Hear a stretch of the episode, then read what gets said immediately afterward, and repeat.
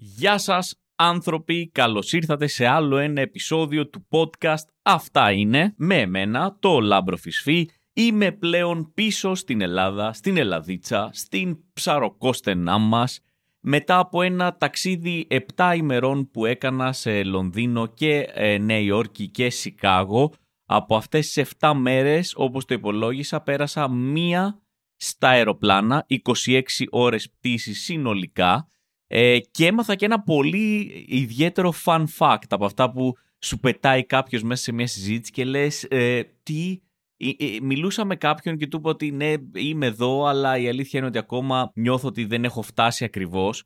Και γυρνάει και μου πετάει αυτή τη, ξέρεις, την ατάκα που σου πετάει κάποιος αν μόλις να έχει πάρει τζούρα από ένα καλό τρίφυλλο ρε παιδί μου όπου γυρνάει και μου κάνει φυσικά και δεν είσαι ακόμα εδώ γιατί η ψυχή θέλει δύο έξτρα μέρες για να φτάσει στον προορισμό. Και απλά μου τίναξε τον εγκέφαλο, γιατί είναι αυτοί οι άνθρωποι που τα λένε αυτά τα πράγματα με τόση σιγουριά, με τόση αυτοπεποίθηση που λες ναι, έχεις απόλυτο δίκιο, η ψυχή θέλει δύο έξτρα μέρες για να φτάσει. Και μου το εξήγησε κιόλας, μου λέει φυσικά το αεροπλάνο μου λέει πηγαίνει πάρα πολύ γρήγορα, μπορεί να έρθεις από την Ελλάδα στην Αμερική μέσα σε 10 ώρες, αλλά η ψυχή σου δεν ταξιδεύει με το αεροπλάνο, καταλάβατε. Δηλαδή, εσύ είσαι πάνω στο Boeing, ας πούμε, και πηγαίνεις, ξέρω εγώ, με 800 χιλιόμετρα την ώρα. Αλλά η ψυχή είναι πολύ πιο πίσω. Πετάει, ξέρω εγώ, με ένα, δεν ξέρω, με ένα περιστέρι, ας πούμε. Το έχει, έχεις βάλει την ψυχή στο περιστέρι και το περιστέρι παλεύει, παλεύει, ξέρω εγώ, να φτάσει ε, στην Αμερική. Γι' αυτό φτάνει δύο μέρες μετά και συναντιέται με το σώμα σου και τότε νιώθεις ότι όντως έφτασες στον προορισμό σου. Μου λέει αυτό δεν είναι δική μου, μου λέει έτσι η φιλοσοφία. Αυτό το έχει πει κάποιος πολύ σοφός άνθρωπος που ζούσε στις ζούγκλες του Αμαζονίου ε, και το είπε όταν ταξίδεψε στη Νέα Υόρκη. Τώρα είναι ακόμα πιο επίσημο, παιδιά, γιατί όταν σας λέει κάποιος αυτό το έχει πει κάποιος από ζούγκλα του Αμαζονίου ή το έχει πει ένας παππούς ο οποίος έμενε στην Πίνδο ή αυτό το έλεγε η γιαγιά μου από τη Μικρά Ασία, τελείωσε. Όποτε σου λένε κάτι τέτοιο είναι legit σοφία, δεν μπορεί κανείς να το αμφισβητήσει, ειδικά δηλαδή άμα σου πει ο άλλος η γιαγιά μου από τη Μικρά Ασία όταν ξέρω εγώ είχε γρήπη, ε, έπινε ε, αυτό το γιατροσόφι, ε τελείωσε τώρα. Τι να συζητάμε για ιατρικές, δυτικές ιατρικές και τα σχετικά, το είπε η γιαγιά από τη Μικρά Ασία. Το είπε ο σοφός τύπος που ζούσε στις ζούγκλες του Αμαζονίου. Οπότε να το ξέρετε, αν ποτέ πάτε ταξίδι και φτάσετε κάπου, ένα μακρινό ταξίδι, να ξέρετε ότι αν δεν νιώθετε ακριβώς εκεί, είναι επειδή ακόμα η ψυχή σας δεν έχει έρθει. Εντάξει, αυτό. Απλά μοιράστηκα ένα fun fact μαζί σας. Πάμε να ξεκινήσουμε.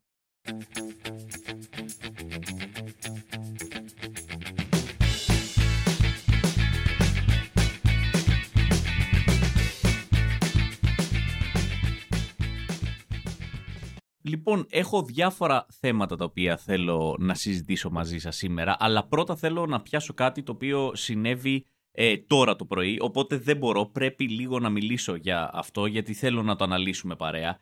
Είναι κάτι το οποίο έχει ξαναγίνει και γενικά δεν ξέρω, ε, προσπαθώ να αποφασίσω ποιος είναι ο σωστός κώδικας συμπεριφοράς πάνω στο συγκεκριμένο θέμα. Λοιπόν, μιλάω για το εξής. Είμαι σε μια δημόσια υπηρεσία. Πάω να μπω στη δημόσια υπηρεσία και όπως πάω να μπω, μαζί έρχεται και μια κυρία από πίσω μου, έτσι το τονίζω, είναι πολύ σημαντικό. Ανοίγω την πόρτα και κρατάω την πόρτα ανοιχτή, ώστε να περάσει πρώτα αυτή η κυρία. Έτσι, gentleman, απλά πράγματα τέλος πάντων, έτσι. Δεν είναι κάτι ότι ε, ε, έφτιαξα το κάρμα μου ή ότι έσωσα ε, τον πλανήτη ή οτιδήποτε. Έκανα το απόλυτα ε, βασικό που κράτησα την πόρτα για κάποιον άλλο συνάνθρωπό μου. Όπως μπαίνουμε λοιπόν όμως μέσα, περνάει εκείνη πρώτη, περνάω εγώ μετά, Φτάνουμε και η κυρία στον κισέ λέει επόμενος και πάει η κυρία, όχι εγώ.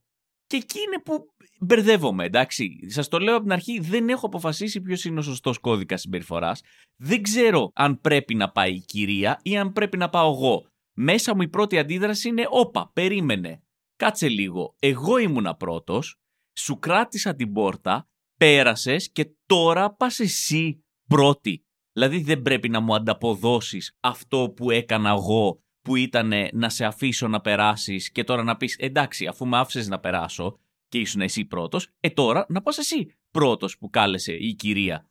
Ή μήπως είμαι παράξενος με και λέω, Όχι, κάτσε ρε, Λάμπρο, αφού την άφησες να περάσει, την άφησες να περάσει. Που σημαίνει ότι ουσιαστικά της έδωσες ε, τη σειρά σου. Που σημαίνει ότι μάλλον εκείνη πρέπει να πάει πρώτη, αφού εσύ της έδωσες ε, τη σειρά σου.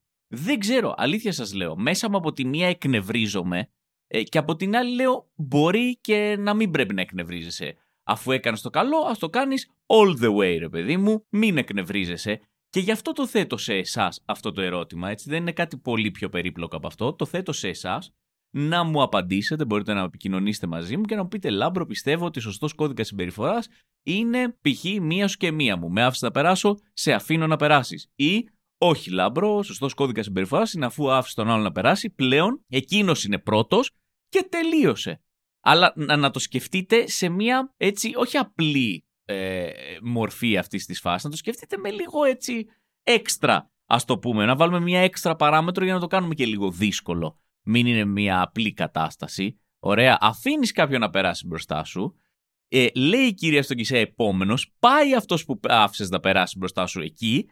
Και μετά η κυρία λέει τελευταίος, αυτό ήτανε, κλείσαμε, δεν υπάρχει χώρος για άλλον, δεν θα εξυπηρετήσουμε άλλον. Ω, τώρα τι έγινε; Ποιος, ποιος, εδώ ποιος είναι ο σωστός κώδικας συμπεριφοράς; Έπρεπε να σε αφήσει, ε, να πας εσύ ή έπρεπε εσύ να συνεχίσεις και να πεις όχι αφού άφησα, δικαιωματικά έπρεπε να συνεχίσει. Πολύ μικρό έτσι life code ε, of conduct, να το βάλουμε έτσι, και θέλω την άποψή σας.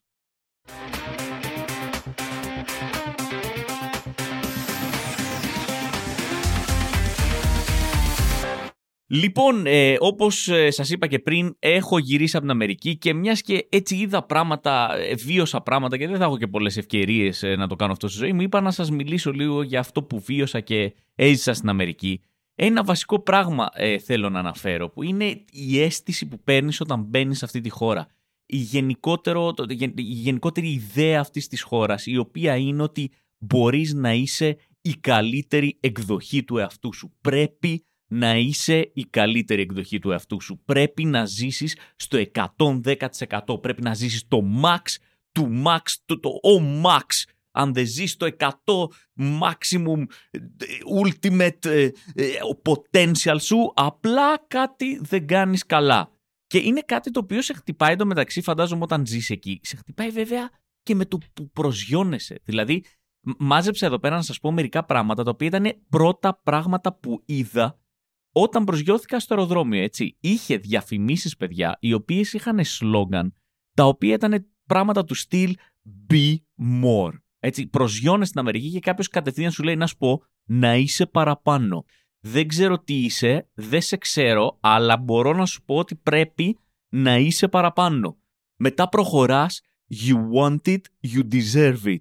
Τι, τι, τι, τι θέλω, τι δικαιούμαι, δεν ξέρω, αλλά ό,τι και να είναι, πάλεψε γι' αυτό. Fight for it, deserve it, win it, get it. Έτσι απλά προσταγές. Έχει μετά άλλο προχωράς, dreams are there to be lived. OK, εντάξει. Μιλάς τώρα για αυτό το περίεργο όνειρο ας πούμε που είδα ε, με, με, με, το, με ένα τύπο που ήμασταν μαζί στην κατασκήνωση και ο οποίος με, με τάιζε ε, κοκορέτσι. αυτό το όνειρο πρέπει να ζήσω; Πρέπει να το ζήσω σίγουρα ή μπορώ και να μην το ζήσω; Προχωράς Νέα Υόρκη. Λέει City that doesn't sleep always dreams. Τι λέτε ρε; Τι μπάφο καπνίσατε και βγάλατε τέτοιο σλόγκαν. Όχι απλά δεν κοιμάσαι δηλαδή. Ονειρεύεσαι. Δεν μπορούμε να τα έχουμε κιόλας στη ζωή. Δεν γίνεται να μην κοιμάσαι και να ονειρεύεσαι κιόλας. Ε, δεν γίνεται. Σαν να λες, δεν ξέρω εγώ, always fit, always eating, eating junk food. Ε, δεν γίνεται. Πρέπει να διαλέξεις ένα από τα δύο. Είναι αυτή η πίεση. Να είσαι ή ζεις την καλύτερη εκδοχή της ζωής σου. Λογικά όχι. Οι πιο πολλοί άνθρωποι δεν τη ζουνε. Δεν ξέρω καν αν ζουν μια ok εκδοχή της ζωής τους. Νομίζω οι πιο πολλοί άνθρωποι ζούμε μια μέτρια εκδοχή της ζωής μας. Αυτή είναι. Τι να κάνουμε και μπράβο μας, να σας πω κάτι. Εγώ θα πω και σε μένα και σε εσάς, τους φίλους μου τους ακροατές, ένα μπράβο. Έχουμε καταφέρει αυτά που έχουμε καταφέρει. Νομίζω είμαστε ok, παιδιά. Πρέπει να ζεις μια ok εκδοχή της ζωής σου. Θες να είσαι παραπάνω, μην είσαι παραπάνω. Καλά είσαι. Εδώ που είσαι. Μιλάω τώρα για ανθρώπους σαν και εμένα. Έτσι, έχω φτάσει 40 χρονών. Τώρα θα κάτσω να βρω τη, τη βέλτιστη εκδοχή της ζωής μου για να τη ζήσω. Και όλο αυτό το πράγμα αρχίζει και, και προωθείται πάρα πολύ και από όλους αυτούς τους influencer οι οποίοι είναι Αμερικάνοι, μετά επηρεάζουν και τους Ευρωπαίους και τους Έλληνες influencer. Βλέπεις τύπο που σου λέει κάτσε να σου πω το morning routine μου, ξυπνάω στις 4 το πρωί, ε, πάω για τρέξιμο, καπάκια μπαίνω και κάνω κρύο ντους, παγωμένο ντους. Όσο πιο κρύο τόσο το καλύτερο, έχω να κάνω ζεστό ντους από το 85 και φαντάσου το 85 δεν είχα γεννηθεί καν. Μετά χωνοδιαλογισμό, 4 ώρες διαλογισμό. Δεν είναι 4, αλλά είναι τόσο συμπυκνωμένο που είναι σαν 4. Μετά κάθομαι και διαβάζω τρία βιβλία. Ο ήλιος δεν έχει βγει ακόμα στον ουρανό και εγώ έχω διαβάσει τρία βιβλία. Ε, μετά από αυτό πάω και γράφω τις σκέψεις μου σε ημερολόγιο και καπάκια με το ένα χέρι τις γράφω και με το άλλο τι ζωγραφίζω τις σκέψεις μου. Ζωγραφίζω αυτό που θέλω να είμαι στο μέλλον. Κάνω προβολή αυτού που θέλω να είμαι. Μετά έχει, έχει έρθει η ώρα να βάλω ξέρω, την πρώτη μπουκιά φαγητό στο στόμα μου. Ξεχάστε τόστ, ξεχάστε ομελέτες. Όχι, γκρανόλα, σχοινόπρασο, τζίντζερ, κουρκουμά. Αλήφω και τα μάτια μου, το βάζω και στα αυτιά μου. Και τώρα κοιτάω το ρολόι, τι ώρα είναι, 6 το πρωί. Μπούμ! Τώρα πάω στη δουλειά. Εσύ τι κάνεις; Τίποτα, τίποτα. Αυτά τα πράγματα για να τα κάνω εγώ χρειάζομαι ένα μήνα με 6 ώρα το πρωί ξυπνάω για να πάω στην τουαλέτα να κατουρίσω και μετά ξαναγυρνάω και κοιμάμαι. Αυτό είναι το max της ζωής που ζω και να σου πω κάτι, είμαι ok με αυτό. Νομίζω χρειάζεται κάπου τόσο να σταματάς και να λες φίλε τίποτα. Για τα επόμενα 5 λεπτά, 10, μισή ώρα, μία ώρα δεν θα κάνω τίποτα. Θα με βλέπουν άνθρωποι και θα νομίζουν ότι ε, έπαθα κεφαλικό, ότι είμαι screen saver, ότι θα, θα, θα ακούνε τον εγκέφαλό μου μέσα και θα ακούγεται ένα Τίποτα. White sound. Θα είναι σαν αυτούς τους θάμνους μέσα στο μυαλό μου που, που πάνε στην έρημο, στην άγρια δύση και απλά κυλιούνται με τον αέρα. Αυτό θα υπάρχει μέσα στο μυαλό μου. Να πάμε κι εμείς να βγάλουμε τέτοια σλόγκαν. Πρέπει να κάνουμε αντεπίθεση προσγειώνεσαι στο αεροδρόμιο της Ελλάδα, πούμε, για να λέει Be less. Chill. Χαλάρωσε την πέτσα σου. Ζήσε το 42% της ζωής σου. Ό,τι αντέχεις, αδερφέ, χαλάρωσε. Έτσι νομίζω μπορούμε να κάνουμε αντεπίθεση μόνο.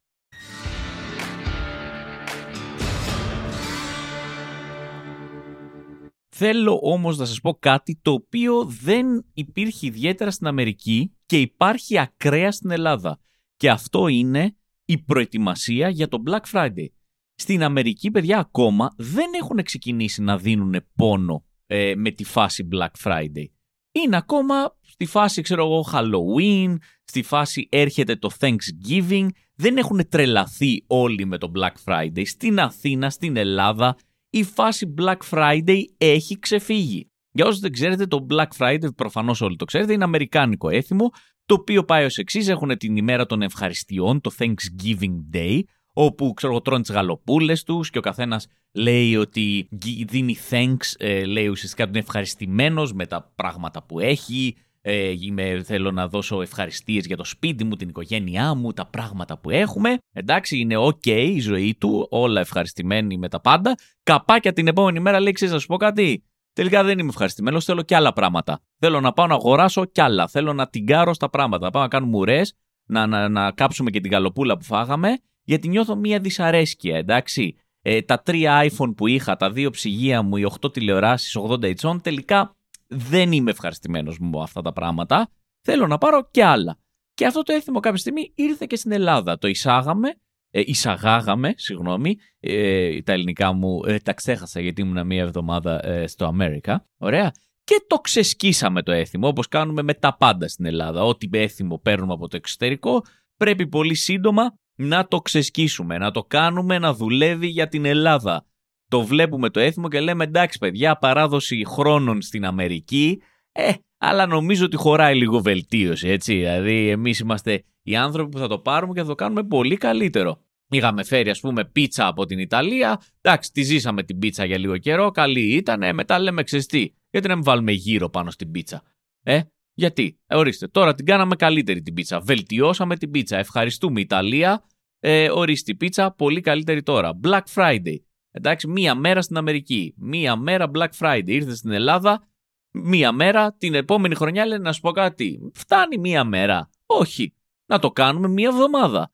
Black Friday Week.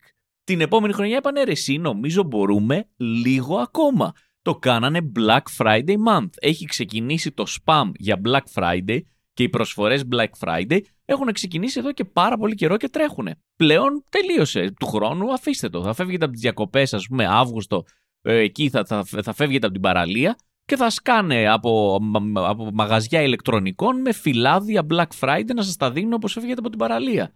Και το Black Friday κατά βάση είναι μία έτσι ας το πούμε ένα έθιμο το οποίο έχει να κάνει με είδη τεχνολογίας και γενικά ηλεκτρονικά είδη. Αλλά στην Ελλάδα όχι. Στην Ελλάδα όλοι έχουν δικαίωμα στο Black Friday. Εντάξει, τι πουλάς ας πούμε εσύ φίλε μου, ρούχα. Τέλεια. Black Friday και εσύ. Black Friday προσφορές στις κάλτσες, στα εσόρουχα, στα πουκάμισα. Εσύ τι πουλάς. Έπιπλα Black Friday. Ρίξ το καναπές Black Friday. Καρέκλες Black Friday. Έχω δει παιδιά Black Friday σε φαρμακείο. Οι άνθρωποι βγάζανε σε προσφορά βιταμίνες, παυσίπονα, κρέμες. Black Friday σε φαρμακείο. Πάμε. Τελικιάστε το ρε. Δώστε πόνο. Γιατί σταματάτε εκεί; Γιατί δεν πάμε ακόμα παραπέρα; Πήγαινε, ξέρω εγώ, σε κέντρα υγείας. Black Friday προσφορά η κολονοσκόπηση. Μείον 30% off γιατί είναι Black Friday. Πήγαινε, ξέρω εγώ, σε, γραφεία τελετών. Πάρε σήμερα ε, το, το φέρετρο που μπορεί να. από το MDF που δίνουμε εδώ πέρα φέρετρο, 20% έκπτωση γιατί είναι Black Friday. Δεν έχεις να κυδέψεις κάποιον, δεν πειράζει. Αγόραζε εσύ το φέρετρο σήμερα και κάποια στιγμή δεν θα πεθάνει κάποιος να είσαι στην κηδεία να, να βλέπουν το φέρετρο να λένε πω πω πρέπει να ξοδέψατε πολλά για το, για το φέρετρο ας πούμε του παππού. Έτσι, όχι καλέ, το είχαμε πάρει πριν δύο χρόνια στο Black Friday, 40% έκπτωση. Το είχαμε πάρει, το βάλαμε στην αποθήκη και το, το κρατήσαμε εκεί μέχρι να βρούμε κάποιον να πεθάνει. Αλλά ε, η αλήθεια είναι ότι ακόμα χωράει βελτίωση. Το έθιμο μπορεί, πιστεύω, να γίνει ακόμα πιο ελληνικό. Έρχεται λοιπόν εδώ ο Λάμπρος να σας δείξει πώς μπορούμε πραγματικά να κάνουμε το Black Friday ελληνικό, παιδιά. Να μην είναι, δηλαδή, αυτό τώρα το, το φέραμε από την Αμερική, το Black Friday και παλεύουμε κι εμείς να το φτιάξουμε. Όχι, ρε. Να κάνουμε ένα ελληνικότατο Black Friday. Και είναι πολύ απλή η λογική μου, παιδιά, εντάξει. Ουσιαστικά, την ημέρα του Black Friday, όλοι θα πρέπει να πληρώνουν με μαύρο χρήμα. Και όλα τα καταστήματα θα πρέπει να το δέχονται. Καμία κάρτα καμία απόδειξη, κανένα τιμολόγιο, τίποτα. Όλα μαύρα. Αυτό, παιδιά, είναι το ελληνικό Black Friday, εντάξει, γιατί αυτό ουσιαστικά τι σημαίνει, μείον 24% που είναι ο ΦΠΑ, έτσι, μείον 20% που είναι ο φόρος εισοδήματος, το οποίο πρέπει να το πληρώσει το κατάστημα, άρα είσαι εγγυημένα αυτή τη στιγμή 44% έκπτωση στα πάντα. Το μόνο που έχεις να κάνεις είναι να πας με μπαγιόκο, μετρητά, κασέρι, πώς το πούμε, ρε παιδί μου, όχι με κάρτες και τέτοια. Ωραία, θα σου λένε, θέλετε να πληρώσετε με κάρτα ή Black Friday; Και θα λες ή Black Friday φυσικά. Και έτσι μιλάμε τώρα για την υπέρτατη έκπτωση. Όλα μαύρα, καμία απόδειξη. Και αυτό ουσιαστικά τι είναι, αυτό είναι το ελληνικό Black Friday. Τώρα θα μου πει κάποιος, ναι, Λάμπρο μου, αυτό, αυτό τρέχει όλη τη χρονιά. Θα σου πω, εντάξει, OK, okay, ναι, έχετε, έχετε ένα δίκιο, αλλά εγώ το, το έβγαλα εκεί, το, το, το, ε, το έβγαλα προς το σύμπαν, προς, το, προς τον κόσμο που μας ακούει. Αν θέλετε να γίνει το Black Friday πραγματικά ελληνικό, μαύρο χρήμα. Τέλος. Αυτό. Μπορούμε; Ε, ίσως, δεν ξέρω. Είναι και λίγο παράνομο. Ε, θα δούμε.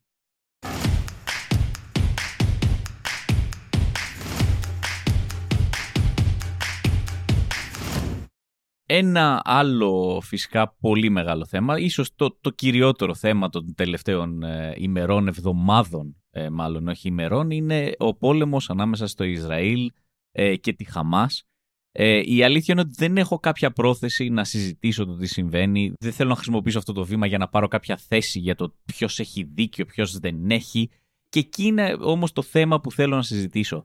Έχω λίγο μία αίσθηση ότι η κατάσταση εδώ έχει ξεφύγει με το πόσο συζητάμε αυτό το θέμα και με το πόσο ο κόσμος συζητάει αυτό το θέμα με τέτοια απόλυτη σιγουριά, με φούλα αυτοπεποίθηση. Ξέρει ακριβώς τι πρέπει να γίνει, ξέρει ακριβώς τι συμβαίνει. Βλέπεις κόσμο σε οποιοδήποτε πηγαδάκι και να κάτσεις στην παρέα σου, ε, στη δουλειά σου, σε μια ε, random στάση, σε ένα ταξί που μπήκες, Απλά επιχειρηματολογεί ο άλλος με τέτοιο κύρος, με τέτοια σιγουριά για το ποιος έχει δίκιο. Μιλάς, παιδιά, με, οτι, με οποιονδήποτε, από ταξιτζή μέχρι ηθοποιό, από κομμωτή, ξέρω εγώ, μέχρι δικηγόρο. Και νομίζεις ξαφνικά ότι μιλάς με, με ιστορικούς, με διδάκτορες, με μελετητές τη ιστορίας της Μέσης Ανατολής. Νιώθω λίγο ότι η φάση εδώ πέρα είναι, είναι πώς ήταν λίγο. Μου θυμίζει αυτό στο, στο Matrix που ήταν ο Νίο ξαφνικά και εξαπλώνει αυτή την, την ωραία την, την, την, την αυτοκρεβατοκαρέκλα, δεν ξέρω τι είναι. Του συνδέουν αυτό το πράγμα πίσω στο, στον εγκέφαλο ε, και του φορτώνουν μια δισκέτα με ζιουζίτσου, δεν ξέρω τι, τι του βάζουν. Φορτώνει τη δισκέτα, τρέχει η δισκέτα, φορτώνει για 10 δευτερόλεπτα και μετά ο Νίο ανοίγει τα μάτια του και κάνει «Ξέρω ζιουζίτσου» και μέσα σε 10 δευτερόλεπτα ο Νίο έχει πάρει όλη την πληροφορία που χρειάζεται, έχει φορτώσει οποιαδήποτε κίνηση ε, της πολεμικής τέχνης του Ζιου Ζίτσου και είναι έτοιμος να παίξει ξύλο με τον Μορφέα επειδή τώρα ξέρει Ζιου Ζίτσου. Αυτό νιώθω ότι είναι η φάση εδώ πέρα. Ότι, ότι ξαφνικά όλοι οι άνθρωποι, όχι όλοι, αλλά πάρα πολλοί άνθρωποι τέλος πάντων, ε, μπήκανε έτσι και μέσα σε 10 δευτερόλεπτα, μέσα σε 2 λεπτά φορτώσανε κάποια πληροφορία σχετικά με το τι γίνεται και είπανε είμαι έτοιμος. Εντάξει, πήγα και είδα ένα ολόκληρο βίντεο 6 λεπτών στο YouTube για την ιστορία Ισραήλ-Παλαιστίνη. Πήγα και διάβασα ένα άρθρο ε, το οποίο έκανα scroll down, δεν το διάβασα και όλο, δηλαδή εντάξει διάβασα τον τίτλο, διάβασα την πρώτη παράγραφο, μετά έκανα 2-3 scroll προς τα κάτω, διάβασα και το φινάλε. Τώρα εντάξει έχω πάρει την πληροφορία, ε, μπήκα να σου πω κάτι, μπήκα Facebook, είδα τρία post φίλων μου ε, από αυτά που έχουν και το show more και να, το πάτσα το show more και διάβασα όλο το post. Εντάξει, και τώρα είμαι έτοιμος να συζητήσω μαζί σου ε, το Μεσανατολικό. Τελείωσε. Ρώτα με ό,τι θες ρε, ό,τι θες. Τι θες να ξέρεις, ε, είμαι έτοιμος να σου τα απαντήσω τα πάντα. Εγώ εδώ είμαι για σένα. Έτσι, με, δηλαδή στη, στη, στο σχολείο ε, μου πήρε έξι χρόνια για να μάθω την ελληνική ιστορία, αλλά άμα θες να μάθεις τα πάντα για Ισραήλ, Παλαιστίνη, Χαμάς, μπαμ μπαμ σου λέω τώρα λίγο πριν κοιμηθώ κιόλας, έκανα μια πολύ γρήγορη έρευνα και είμαι έτοιμος να το συζητήσω. Δηλαδή, πραγματικά οριακά πιστεύω ότι άμα, αν κάποιος έφτιαχνε, ξέρω εγώ, έφτιαχνε μια ανεξάρτητη ομάδα ε, πολιτών από όλο τον κόσμο και έλεγε θα φτιάξουμε αυτή την ομάδα για να μπορέσουμε να κάτσουμε να συζητήσουμε και να βρούμε μια λύση για αυτό που συμβαίνει εκεί και σε έπαιρναν, έπαιρναν αυτούς τους ανθρώπους τηλέφωνο και του λέγανε σας παίρνουμε από την ανεξάρτητη ομάδα προσπαθούμε να στήσουμε για να βρούμε τη λύση κύριε Κώστα. Ε, θέλετε να πάρετε μέρος; Τώρα ε, φυσικά θέλω να πάρω μέρος ε, παιδιά, περιμένω το τηλεφώνημά σας εδώ και δύο μέρες. Έτσι βρήκατε τον καταλληλότερο άνθρωπο. Πείτε μου πότε θέλετε να απευθύνω διάγγελμα στον ΟΗΕ. Πείτε μου πότε θέλετε να καταθέσω έκθεση 30 σελίδων πάνω στις απόψεις μου για τη Μέση Ανατολή. Με σοκάρει πραγματικά η ευκολία με την οποία οι άνθρωποι μου προσφέρουν μέσα στη συζήτηση τις λύσεις τους πάνω σε ένα τόσο περίπλοκο θέμα. Δηλαδή το, το μεσανατολικό έχει περάσει στην ιστορία ως το απόλυτο συνώνυμο μιας κατάστασης που δεν λύνεται, έτσι. Πώς ήταν παλιά ο γόρδιος δεσμός; Ε, ο γόρδιος δεσμός δεν λύνεται με τίποτα μέχρι που ήρθε ο άλλος ο μάγκας και θα σου πω εγώ πώς θα το λύσω. Κλακ. Και το 'κοψε, ξέρω εγώ. Και είναι όλοι, wow, κανείς δεν το είχε σκεφτεί αυτό. Προφανώς όλοι το είχαν σκεφτεί αυτό, αλλά δεν ήταν αυτό η λύση. Δηλαδή είπαμε να λύσεις το γόρδιο δεσμό. Είναι σαν να σου λένε φτιάξε, ξέρω εγώ, το, το κύβο του Ρούμπικ και, και, να, και να παλεύουν όλοι να γυρνάνε τις πλευρές για να φτιάξει το, το κύβο του Ρούμπικ και να σκάσει κάποιος με ένα σφυρί να το σπάσει και μετά να πάρει τα κομματάκια και να τα κολλήσει χρωματικά και να πει ορίστε, το λύσα, ε, έτοιμο, σιγά το δύσκολο. Ε, δεν ξέρω, παρένθεση, αλλά πάντα έπρεπε να το πούμε αυτό. Δεν, δεν, δεν έλυσε το γόρδιο δεσμό, έκοψε το γόρδιο δεσμό. Τέλος πάντων, το θέμα είναι ότι το Μεσοανατολικό έχει περάσει στο απόλυτο συνώνυμο μιας κατάστασης που δεν λύνεται. Δηλαδή σου λένε, ξέρω εγώ, πήγαινε κάνε αυτή τη δύσκολη δουλειά και σε κάπως σιγά καλύτερα, σιγά μιλήσω και το Μεσανατολικό ας πούμε. Και παρόλα αυτά, όλοι πιστεύουν ότι έχουν βρει τη λύση. Έχουν προσπαθήσει οργανώσεις, κυβερνήσεις, ηγέτες. Ε, αλλά παιδιά τώρα, τι να λέμε. Αυτοί οι άνθρωποι προφανώς δεν είχαν την εξυπνάδα ε, του, του Γιάννη του, του μπαρίστα μου που πηγαίνω το πρωί για να πάρω τον καφέ μου ή ξέρω εγώ δεν, δεν είχαν κάνει όλη την έρευνα που έχει κάνει η Γιάννα που ήταν στο μάθημα πιλάτες κοντά μου στο, στο γυμναστήριο και άκουγα τι έλεγε. Δεν ξέρουν παιδιά αυτοί. Έχουν μιλήσει με τέτοιους ανθρώπους για να μπορέσουν να το λύσουν. Και προφανώς καταλαβαίνω ότι οι άνθρωποι έχουν μια ανάγκη να, να, να δηλώσουν υποστήριξη προς κάποια πλευρά, να, να βγάλουν κάποιο post, να πούνε κάτι. Αλλά από την άλλη, πραγματικά πιστεύουμε ότι οι Ισραηλοί και οι Παλαιστίνοι ε, ξυπνάνε κάθε μέρα μέσα στον πόνο τους, μέσα στη, σε όλη αυτή τη δύσκολη κατάσταση, τον πόλεμο που βιώνουν και είναι σε φάση κάτσε λίγο να δούμε τι έχουν πει οι Έλληνες, οι Ιταλοί, οι Σουηδοί, δεν ξέρω ποιος, ε, για τη φάση μας. Πάμε λίγο να μπούμε Twitter, Facebook, να χαζέψουμε post, like, share που έχουν γίνει για να ξέρουμε και εμείς πού βρισκόμαστε. Ναι, ok, okay, έπεσε μια βόμβα χτες δίπλα μου, έπεσε το κτίριο, παίζει να πέθανε κάποιος συγγενής μου, αλλά από την άλλη, κοίτα εδώ ρε εσύ τους Έλληνες, κοίτα εδώ η υποστήριξη που, που δίνουν, κοίτα, κοίτα εδώ ας πούμε πώς, πω, τι έχει γράψει ο άλλος και από κάτω τι σχολιάρες έχει πάρει. Τώρα νιώθω πολύ καλύτερα. Ε, ναι, όπως σας είπα, δεν, δεν έχω κάτι, δεν, δεν, δεν, δεν είμαι εξοπλισμένος για να συζητήσω αυτό το θέμα, για να πάρω θέση. Είναι μια πάρα πολύ δύσκολη κατάσταση ε, και ελπίζω όπως και όλοι οι πόλεμοι κάποια στιγμή να, να, να βρεθεί μια λύση και να σταματήσει.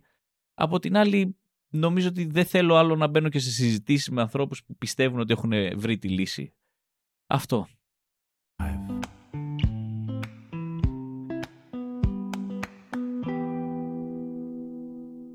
Σιγά σιγά λοιπόν φτάσαμε και στο τέλος άλλου ενός επεισοδίου. Αυτά είναι. Ε, να σας ευχαριστήσω πάρα πολύ που ακούσατε και αυτό το επεισόδιο ε, και γενικά να σας ευχαριστήσω που ακούτε τα επεισόδια του podcast. Αυτά είναι. Ε, είναι κάτι το οποίο ξεκίνησε αρκετά δειλά και χαίρομαι πάρα πολύ που ε, κόσμος ε, μου στέλνει μηνύματα ότι το ακούει, ότι το διασκεδάζει, ότι του κρατάει συντροφιά ε, ότι μέσα από αυτό το podcast ε, μαθαίνει απίστευτα σημαντικά πράγματα όπως ο καθαρισμός χαλιών. Γενικά η αλήθεια είναι ότι αυτό είναι το βασικότερο πράγμα θεωρώ που έχει προσφέρει προς το παρόν αυτό το podcast.